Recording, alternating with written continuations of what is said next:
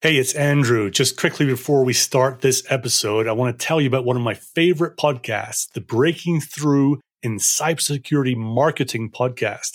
Now, I don't need to explain what it's all about because the name of it is so good, but here's why I like it. Firstly, the hosts not only know what they're talking about because they've been in the cybersecurity marketing world for so long, but also Gianna and Maria make it fun. They have personalities that come out in the podcast and it draws you in. And secondly, they get great guests, and together they make super useful episodes. My recent favorites were the one with Ross Haleliuk, who is a marketer, but also just published the book Cyber for Builders, all about how to start a cybersecurity company, or the one with Joe Evangelisto, the CISO at NetSPI, or even the one all about telling stories in cybersecurity with Mitch Main. I could go on with quite a few more. And by the way, I'm not getting paid for this. I just really enjoyed Gianna and Maria's show. Check it out. It's the Breaking Through in Cybersecurity Marketing podcast. Now, on with this episode. Before we get into today's topic, I have one favor to ask of you. Please, could you go to either Apple Podcasts or Spotify Podcasts and leave a rating and review of this podcast? It's one of the most important factors when people go searching for podcasts is the reviews that are there. And also it helps with the search algorithms as well. It only takes about 30 seconds to do, but to encourage you even more, in April 2022, for every review that's left, I'm going to donate $10 to World Central Kitchen. World Central Kitchen provides 200,000 hot meals every day to the refugees from Ukraine, both in Ukraine, but also in surrounding countries where they're at right now. And I want to support that organization with your help. So please just go to Apple Podcasts or Spotify Podcasts inside the apps and leave a review.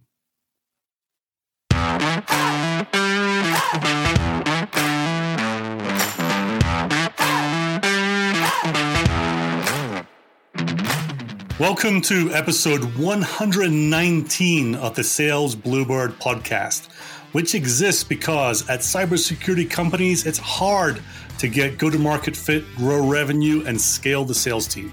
Sales Bluebird provides tips, tricks, experiences, examples, inspiration, and ideas from people who've been doing this for many years and many companies. I am your host, Andrew Monahan, and joining us today, our guest is Rick Hill, the Vice President and General Manager of Americas at Ava Security. Rick, welcome to the podcast. Thanks, Andrew. It's a pleasure to be here with you. Appreciate you having me. Yeah, it's going to be fun. And I say Vice President General Manager at Ava Security, but of course, one of the things we're going to be talking about today is Ava just got acquired. Oh my and, uh, goodness! Uh, nice change quick. Changes quick, doesn't it? It's been, uh, been quite, fast. A, quite an exciting run for the Ava team. I'm sure we'll dive into that. But uh, yeah, it's, it's yeah. been a good couple. Looking forward to covering that. Mm-hmm. But before we do, one of the things I just started doing on the podcast is taking sponsorships. So if you're looking to reach an audience of sellers and sales leaders at predominantly cybersecurity companies, but in different areas in that as well, head on over to salesbluebird.com and in the top menu there is an option for sponsors. It takes you through what is offered and how much and all that good stuff. I'm offering early adopter pricing right now. We signed up our first sponsor last week. So there's a few spots left for early adopter before we get going into the main bit of sponsorship. So i'm kind of excited about how that's progressing so exciting times all around. But Rick, to get to know the real you, first of all, six questions. These are quick answers. They're either ors. They're not for debates and depends and and maybes. It's uh, and I have to answer them. There, there, there's no like C, none of the above, or opt out. Right? I'm in on this. There's, right. there's nothing you should be leaving in Vegas. Put it that way. so first one, the dive bar or cocktail bar? Dive bar. Suite of the Four Seasons or cabin in the woods? Suite of the Four Seasons tricked out Jeep or German car with all the gadgets? We're going to go with the luxury automobile on that one. Yeah. Beach or mountains? Beach. They say that home is where the heart is. Where is home for you? Currently in Davidson, North Carolina, about 15 miles north of Charlotte. Okay. And how did you first make money as a kid? Hmm.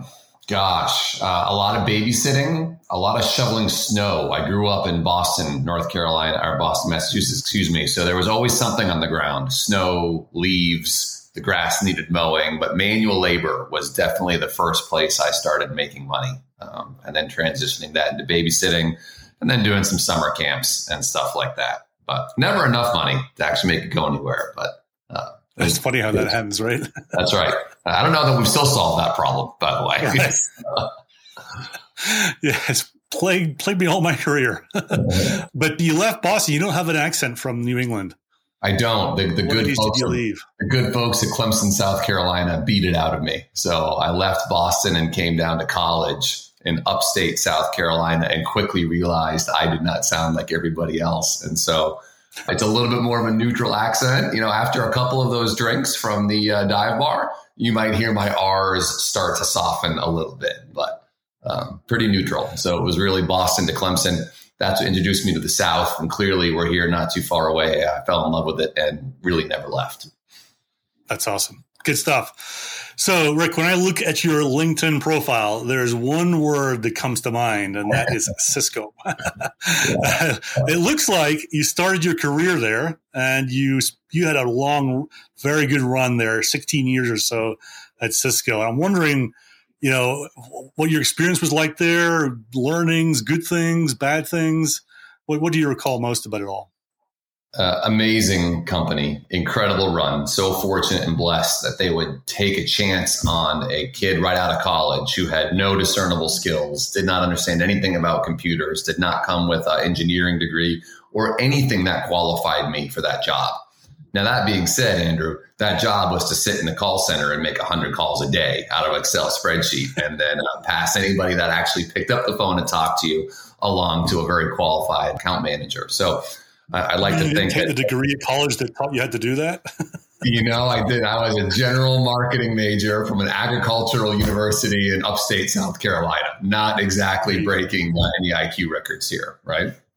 So, but Cisco was phenomenal to me. It's changed my life, changed my family, and given us opportunities that we never had.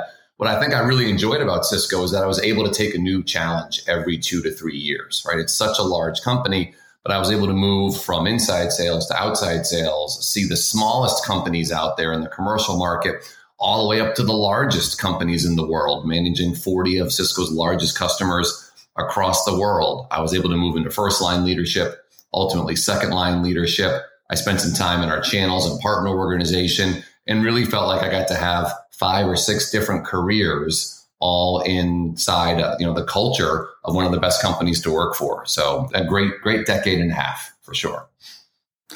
Tell me about the training as you were progressing through the ranks there. Were they good at making sure you were prepped and ready to go? Well, gosh, those are probably two different questions, right? I think Cisco does a great job of developing and investing in their employees, especially those that raise their hand and say, I'm looking for a stretch assignment. I want to get better. I want to get outside my comfort zone.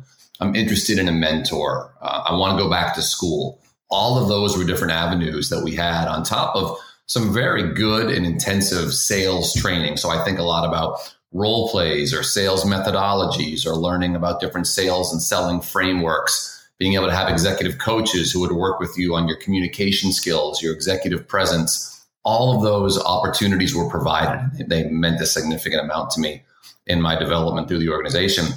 But but you, you asked a second question to that, which was, did that really help you, you know, kind of prepare for the next step? It, in almost every one of those changes, I took a new job that I did not feel I was ready for, right? Or, or I got into that job recognizing that I wasn't as qualified as maybe I thought I was when I was going through the job interview. So, and part of that I think is why I enjoy that change so much is the opportunity to do something new, to grow some new muscle memory and really stretch yourself. That to me is what this is all about, trying to find a way to get 1% better every day, right? Be a little better than you were yesterday. And so I definitely had that opportunity at Cisco, whether I was always prepared for it or not. And looking at that and what you were saying, right, you, you really did get a good sense of a lot of the business. Uh, you know, the smaller SMB market, mid market, enterprise partner sales, the whole thing. It must have been a really good grounding and rounding in the in the whole market out there. It, it was. You know, I think often we're quick to qualify sales talent as you know hunters or farmers, right? Small small company guy, big company guy, salesperson, channel person I'll tell you, each one of those played an instrumental role in helping me learn and be equipped with the skills that I ultimately took when it was time for me to leave Cisco. And if anyone has, has worked in sales but never in the channel, I challenge you to spend 18 months on the other side of the fence. And for all those channel sellers out there that have never called on end users, I think you'll find a whole new respect for your direct sales counterparts. And then, you know, the big company, small company thing, one is not harder or easier than the other. They're they're very different. They each have different motions and rhythms. There's different frameworks and processes you have to follow. And I can certainly see why people gravitate towards one or the other. But I walk away with a with respect for, for any and all that are able to deliver consistently and successfully over a sustained amount of time. And I truly believe I'm I'm better for it from having those experiences.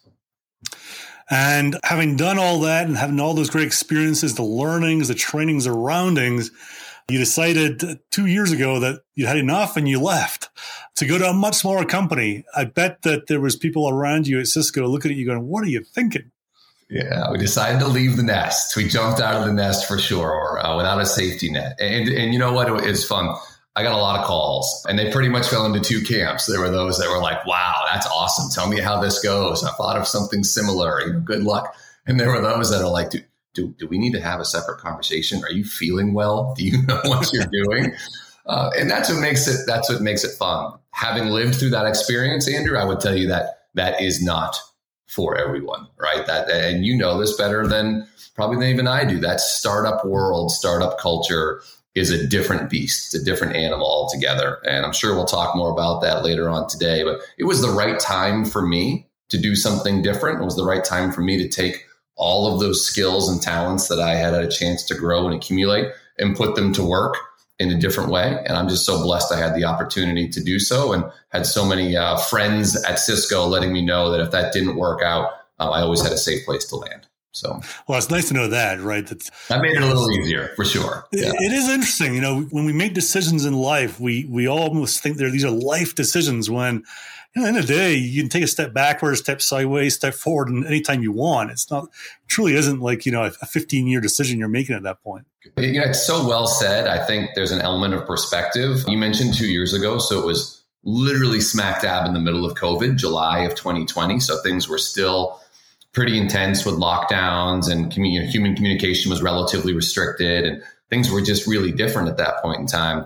And now we're looking at this through the through the lens of what's happening in, in Ukraine on the other side of the world. And I think what I what I've learned about this whole thing is take a breath, relax. It, isn't that big of a deal. You know, you're going to land on your feet. You're going to figure this out. Whether it ends up working out the way you wanted it to, or your path leads you down a different adventure. But I, I burned way too many emotional cycles agonizing over that decision. And I think I can look back on that with a little bit of a chuckle and hope that I can I can come to that next career decision with a little bit more perspective.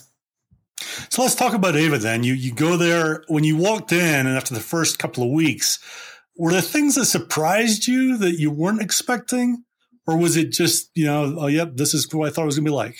Oh, great question. Uh, I'm really fortunate to have worked for the board and the executive team at Ava. That was an experienced group of entrepreneurs and executives that had led successful exits at Tandberg, at Acano. Uh, they had the Ava company now. They're currently some of the folks backing Neat, which is another just absolutely on fire startup. If you guys haven't seen what they're doing in the video conferencing space, really, really cool stuff. Uh, so I felt like I was walking into a group of mentors and confidants and folks that had walked the walk that would uh, would certainly help me in in my growth. So there weren't surprises per se in terms of the personalities I got, the you know what was under the covers once I got into the organization, any of those things. There there were surprises in just how fast the business moved and the speed of which I had to make decisions with the lack of available information with which to make them. That was very different from Cisco, where I was making um, decisions with significantly more data points, right? That would have longer term impact. But here I was asked to make a volume of decisions with a level of intensity that, that really like mentally would exhaust me by the end of a day or, or of a week. Right. And they just never stopped. They just kept coming. And those decisions were, were big decisions like go to market strategy and how do we access cloud marketplaces and branding and logos and digital content, you know, design all the way down to like, what should our business card look like? And like, who ordered those? Oh, I need to order those. So that's That's right. You know, and are we using Macs or Dells and we want webcams or not? And where's our office going to be? And it's just that constant yo-yo of, you know, this emotional roller coaster of these huge decisions down to the extremely tactical. And I think it's that intersection of that bouncing back and forth that really, really makes it makes it difficult and makes it intense and exhausting. And it's where the fun is, in my opinion. But I was not prepared for that. So that took me a while to adjust to, without a doubt. And was it a restart, a rebuild? Were you just keeping momentum going? What, what was it you were walking into? Great question. So at that point, we were taking two companies and merging them together. So they were both owned by Ubon, so same ownership group, same basic premise in that they were using AI driven machine learning to spot anomalies or patterns. But one was happening on the physical security side of the business. Think cloud connected cameras, smart video surveillance. And the other was happening on the cyber side of the business. So think more DLP, right? Enterprise grade data loss protection policies, all cloud delivered. And so they were bringing those together as they were seeing converging buying centers, customers that were starting to cross over and look for ways for OT and IT to talk together.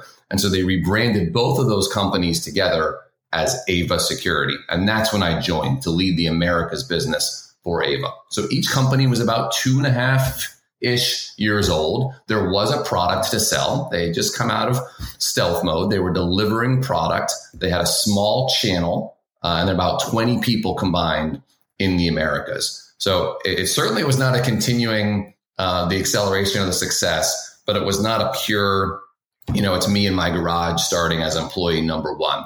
It was really, I would say, kind of a reset. We had an opportunity to take what was working in each of those individual motions, figure out where we wanted to link those together, and really come up with a new go to market strategy around messaging, channel, customer targets, product roadmap and direction, marketing, all of those different functions. We got a chance to hit the reset button on. And that was really special. And I'm glad I had an opportunity to go through that. So, Rick, that sounds kind of interesting, but you know, my gut would tell me that the buyers for AI-driven DLP versus AI-driven physical security will be different. Is that what you found? Yeah, you're dead on. I think any good story is uh, littered uh, with mistakes made along the way, and I think could we, if we had done it all over again, I would, I would recommend we did not go down that path. What we certainly saw is a confluence of those buying centers coming in through the IT department and specifically in the physical security side. More and more IT directors, VPs of security, CIOs were finding that anything that touched the network was falling into their purview. And because all of these cameras are now IP enabled, because they're essentially different nodes on the network, uh, because there's different security protocols that need to be addressed to ensure the safety of what is know extremely sensitive video footage of their internal spaces, more and more of that was moving to IT. What we really saw on the DLP side is that continues to be a relative niche, boutique specialist skill set that really sits outside of what's called maybe just general IT. And so those buying centers never really aligned, even though we might be talking to the same overall IT department. So that never worked out in the favor as well as we thought it might. And if I was one of your sellers, would I be selling both at the same time, or do you split up the sales team? No, we did split them up. We did not go all in on that and make an attempt to be able to speak both languages, if you will. Right? We realized that that was a different enough sale, and they had different selling motions. Right? I would tell you on the on the physical side, it was very much a see, try, buy approach. Let's do a demo. Let me get you, a, you know, a physical demo kit. Put it in your own environment. Let's work through relatively quickly. You're, you're able to make a decision in 45 to 60 days the DLP pieces was much more intensive, right? If you can imagine, many more custom scripts, workflows, things that needed to be done, a much longer proof of concepts. And just by nature of the platform, we tended to move up market a good bit, typically into the Fortune 1000, Fortune 500. And so there you were felt you were faced not with a volume of transactions like we were almost more in the more commercial oriented physical security model, we were dealing with much longer sales cycles in general with a much more sophisticated buyer.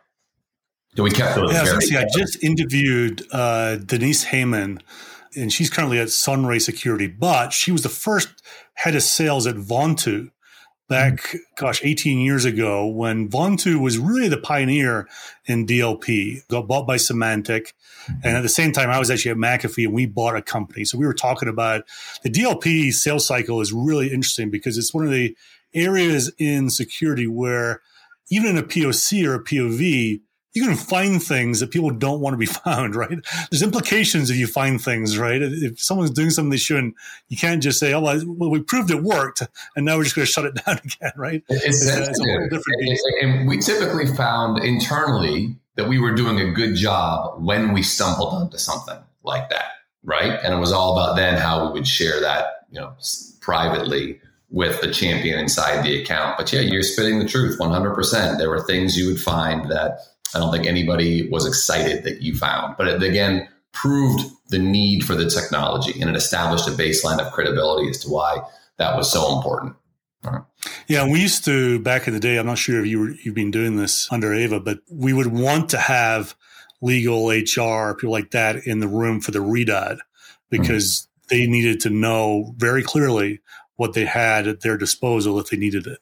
Oh, Andrew, legal and HR, specifically legal, interestingly enough for us, that's a budget creator. I mean, anytime we can get outside line of business, I think as technology professionals, we're doing a good job and you're finding new ways to create value and attach value to your solution, which would differentiate you from, I mean, let's be honest, customers have more choices today than they ever have before. So getting to line of business is critical, but specifically legal, this fits so beautifully into what they were trying to do to make sure they could restrict with confidentiality patient data, sensitive information, employee data, that they could track those things happening through the organization in real time, especially as employees as a whole were moving to hybrid work, right? So the, the basic concept here is on network, off network, device agnostic, doesn't matter where you are, what you're using, whether you're on a VPN or not.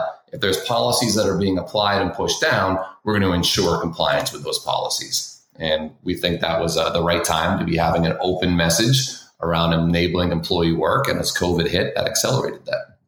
Yeah, for sure. And then fast forward to a few weeks ago, an announcement was made.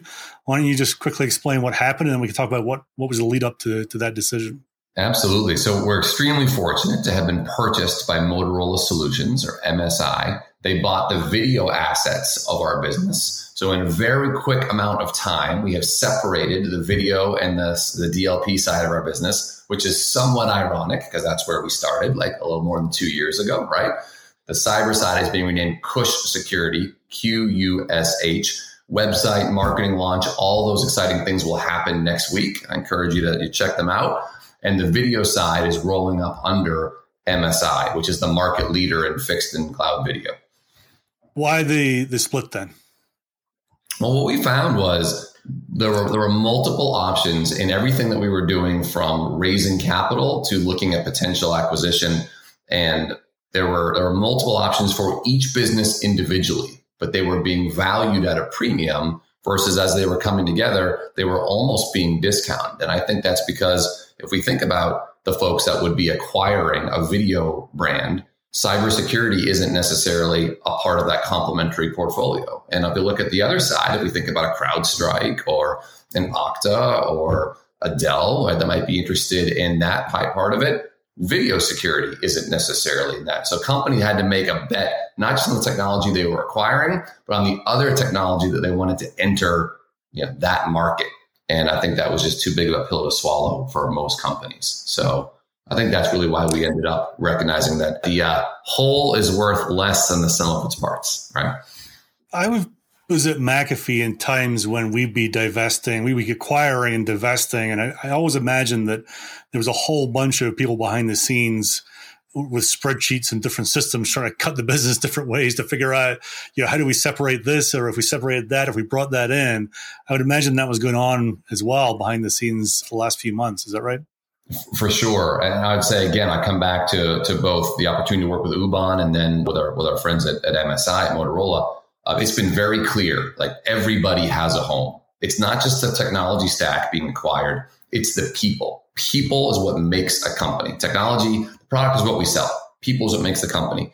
So I just mentioned to you, I just got back from some time in Dallas and was in Vegas last week beforehand. The Motorola family has been incredibly welcoming, and we've been thrilled to take a large part of that combined entity and bring them over with us to Motorola. And business has just continued to keep ramping. Right, we're finishing what will be our best quarter ever. I mean, growth rates north of 500 percent uh, worldwide. The company is really starting to gain steam, and we fit really nicely into Motorola. And I'm excited about where we're going to go now with their combined resources and efforts. And on the Qush side, every one of those folks has had the opportunity now step into even more expanded opportunities if they want to. So throughout this whole transition, nobody has been asked to leave either side of the businesses. There's been a home and a future for everyone. And to me, like that's why you get into this, right? Is to go build something incredible with great people that you care about and do something that's really hard and then be around to celebrate that. And we're seeing that. Uh, and that makes me really proud. And then from your standpoint, your your growth in your career, were you how involved were you in the process of the decision to divest and then how it would happen things like that? Were you involved or was it really more at the board level? Yeah great question. Uh, it was board level to make the decision to divest. Once that decision was made i became very involved in the mechanics of how that was going to work right? So i was pulled in to some of those discussions as we were going through it and it was an unbelievable learning experience but uh, that decision belongs to the folks who put their money on the line to start this thing from the get go. So, yeah. Any surprises for you? Things that you kind of caught you a little bit off guard in the process? Um, you know, I think it still comes down to it's uh, it's people dealing with people, right? And uh, there's different relationships, and there's trust, and how quickly can you establish trust? I, I really think about IQ, EQ, and maybe even RQ, which is how we measure relationship intelligence. And it's amazing and, in high stakes, sensitive time, you know, time compressed, you know, times like that, the ability to work well collaboratively with others, to quickly build credibility and trust, to work towards a common goal, to do what you say you're going to do. Like Andrew, those are all the same things I tell my reps when they start with us, right? When you tell a young rep getting ready to go out to the field for the first time, like these are the things that matter that will help create a name and a brand for you that your customers will respond to. And here we were negotiating, you know, the largest deal I've ever been a part of, right? And it was those same fundamental factors that were a driving part of getting things done. It is interesting how I bet when you started off in your career, so much was down to IQ and activity, and not much was paid towards EQ or RQ, as you were saying.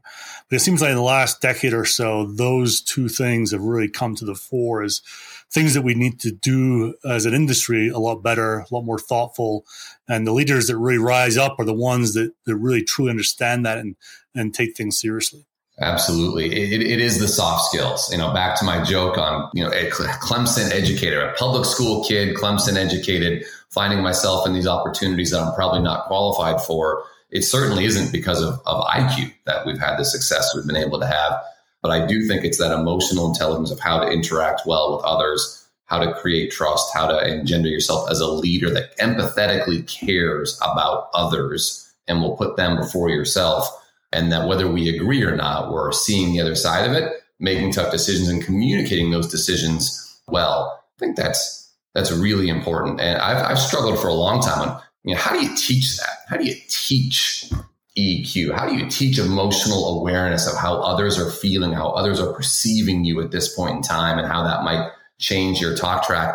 I have not figured that out yet. Maybe that's a podcast you could do with someone who has, because I think that would be something you, you might want to bottle and and sell. I know I'd certainly buy some, but I, don't think there's any lack of talent, any lack of intelligence, any lack of really talented people who will work hard. But what seems to be separating those right now in, in this economy, in this digital economy, is the strength of the relationships and their ability to, you know, monetize those relationships, for lack of a better word, over over a career. And you know, the, the phrase that your network is your net worth, I think, has never been more true. Yeah, I'll, you've actually hit one of my hot buttons. I'm going to play back to you how I think about this and tell me what you, what your initial reaction is. I, I think if you listen to the narrative around sales, there's a lot of things that people talk about in black and white. Let's take EQ, for example. Does that person have EQ or do they not have EQ? Does that person have curiosity or do they not have curiosity? Is that person a people person or not a people person, right? They have these kind of black and white uh, viewpoint on the world. Mm-hmm. I, I don't see it like that, right? I think it's the wrong question to ask. The, the right question to ask is where are they on the journey and mm-hmm. how open are they, coachable are they to get better? So take EQ, for example, right? Were we all born with EQ? I don't know, you know, age old question, right? Mm-hmm. Nurture or nature. Mm-hmm. Uh, is it something that people can get better at? Absolutely, right? Shine a light on it, mm-hmm. help them. Wherever their starting point is, they can get better. There will be those that are naturally further down the path than others, and there'll be those that are further behind. But I, I think we limit ourselves when we just say, you know, you, you can't, you, you either have it or you don't. It's just not that simple a question. Sure. I mean, it's kind of going back to uh, Angela Duckworth's book on grit, right? Like what, what really makes someone successful? You think about Malcolm Gladwell's 10,000 hours or things that you can learn. And, and, I do believe we're born with certain inherent skills or traits and there, things are going to come easier to me than they came easier to you. But what you choose to do with those talents and skills and traits and how hard you choose to continue to push yourself to develop and grow uh, and expand those is really important. And I think that's one of the things that, you know, not everything we did at Cisco translated over to Ava. In some cases, I had to unlearn some things that, that helped, help me be successful in that environment and relearn them in a different one. But one of the things that we didn't let go of was the concept of getting, you know, 1% better every day, but, but growing as a person and a professional. Like, how do I work on something for my team that helps them become better people, maybe more financially astute, maybe better communicators, maybe more aware of health and wellness opportunities that are out there for them to live a more fulfilled and enriched life. And how do I also help them become a better professional? You know, communication skills, organization, sales methodologies, technical acumen, like those things. But that constant focus on just getting better and being curious and no matter where you are in your journey, continuing to take that next step, like that to me has has never never changed. I don't think it will, regardless of uh, whatever environment I have the privilege of leading next. Yeah, amen. Hallelujah to that. so, the audience of the podcast, Rick, is sales teams and, and, leaders at cybersecurity companies. As you look back on what happened to you in the last month, two months with the, the lead up to the announcement and then with the divestiture and all that happening, any advice, any tips you would give to anyone who's maybe looking at a similar situation or they're wondering if their company is going to be acquired in a, in a certain way? It's, it's a great question. I think in many ways, I would share that that I'm probably not the model. I would not make a jump to a startup thinking that you are going to have a successful exit in 18 to 24 months, right? Wait, what? it doesn't happen to everyone.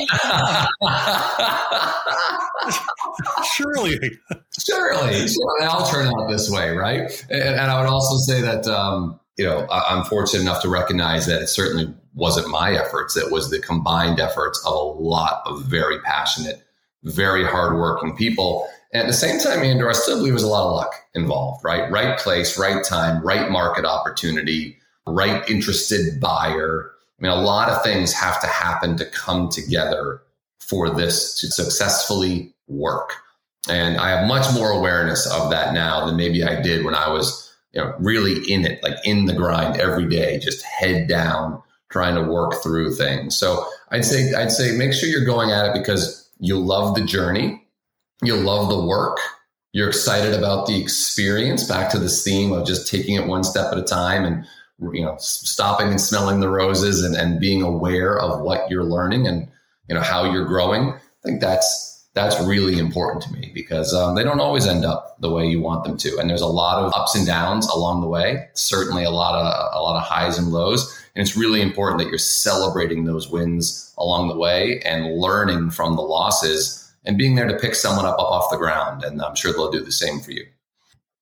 Yeah, there are so few companies that have the experience that you've had. So, you know, I think it is, in all seriousness, worth qualifying to people that this doesn't happen all the time. But, you know, when you're on that journey and you approach it right, you know, these things happen more often than than if you have the wrong kind of viewpoint. They, they do. And I'd say maybe one other thing, one just one more qualifying piece. One of the real common threads I saw at, at folks from Ava and it didn't matter if they were coming from you know, cyber or physical. And as you can imagine, we had this confluence of different demographic profiles, right? You had you had early in career, you had uh, later in career, you had IT backgrounds, you had you know, physical security backgrounds, you had, you know, MBAs, you had no college degrees. Like we really had a, a very inclusive and diverse, talented demographic. And I love that. But one thing they all had is good, gracious, Andrew, that we have passion. I mean, we woke up, eat, slept, breathed, believed in what we were doing, why we were doing it, and who we were doing it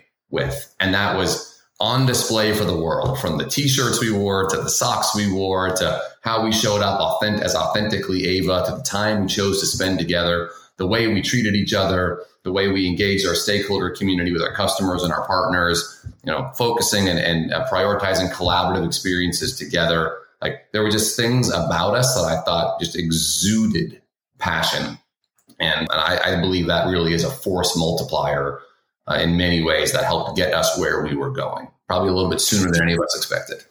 Did you hire for that then when you were building out the team? And how did you how did you hired and fired for it? For sure. Oh gosh. Okay. Yeah, and you don't always get that right. I mean, we made a lot of mistakes. I mentioned earlier that this road has been littered with learning experiences and mistakes of mine.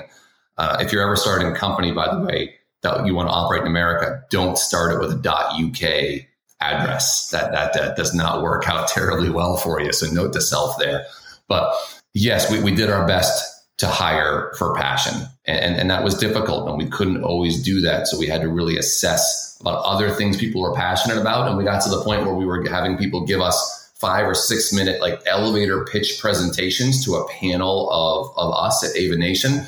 And they had to do it on something that they were passionate about. It was their dog, their beach home, their family, a project they were working on. We left it open ended enough that we wanted to be able to see what makes them tick. Again, either as a person or a professional. And how could you communicate that to us? Could you get me as excited about whatever you were excited about by the end of that five or six minutes? Um, could you use visuals in a different way? Were you creative in how you communicated with us? Or, or was it kind of a wah wah, right? And, and that helped us really make hiring and, and, firing decisions as well. Uh, I love that. That's uh, such a good exercise to go through with uh, potential new hires. Well, Rick, I've, I've, enjoyed the conversation this afternoon. It's obviously an incredible time for you and the team, everything that you've been going through and, and, the changes that are going on. So super excited for everything that's been happening. If someone wants to reach out to you or get hold of you, what's the best way to do that? Oh, I, I would love to. I'd be happy to learn from anybody else that has some answers to some of the questions I posted and share some of my experiences as well. So you can reach out to me at rick.hill at avasecurity.com, A-V-A security.com, or on LinkedIn. Feel free to, to connect with me. A good following there. And I post a lot of some of the, the same content on these things that excite me and you and others that are just trying to figure this crazy sales game out one day at a time. Right. That's right. And final question for you. Is there a sales question or saying that you just can't stand and you want to oh. dispatch into the far reaches of the universe never to hear again? Absolutely. Don't ever ask a customer, tell me about your business. If you're sitting in front of that customer, you should know about their business, right? You should already have done some homework and told them enough that you care and that you're going to use their time in a productive way to help them solve some of those problems. Doesn't even matter if you've got a good understanding of what it is or that you, you know, have been able to figure out where you solve it. But even twisting that just a little bit and saying, hey, you know, I, I read your most recent filing or I saw this on the website or I drove past one of your sites the other day and you know, my, my, assumption is X. Like, would that be valid? Is this something you're struggling with? Like, just changing that up a little bit versus the old, I'm going to act like I care about you. Tell me about your business because I'm too lazy to go figure it out myself. Like right. that's probably one that I know when I get that question, I'm on the buying side. That's a pretty quick shut off right there. So. Right. Good one. Good one. Well, Rick, thanks so much for joining us today and look forward to hearing what happens in the rest of your journey over the next year or two. Uh, it's my pleasure, Andrew. Thank you for having me.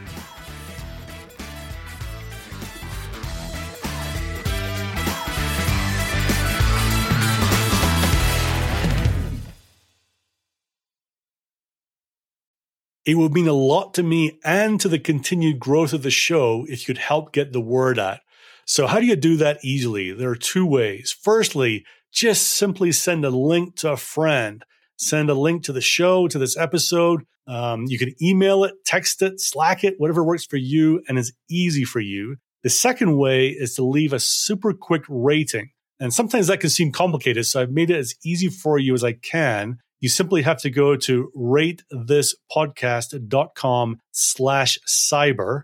That's ratethispodcast.com slash cyber and explains exactly how to do it. Either of these ways will take you less than 30 seconds to do, and it will mean the world to me. So thank you.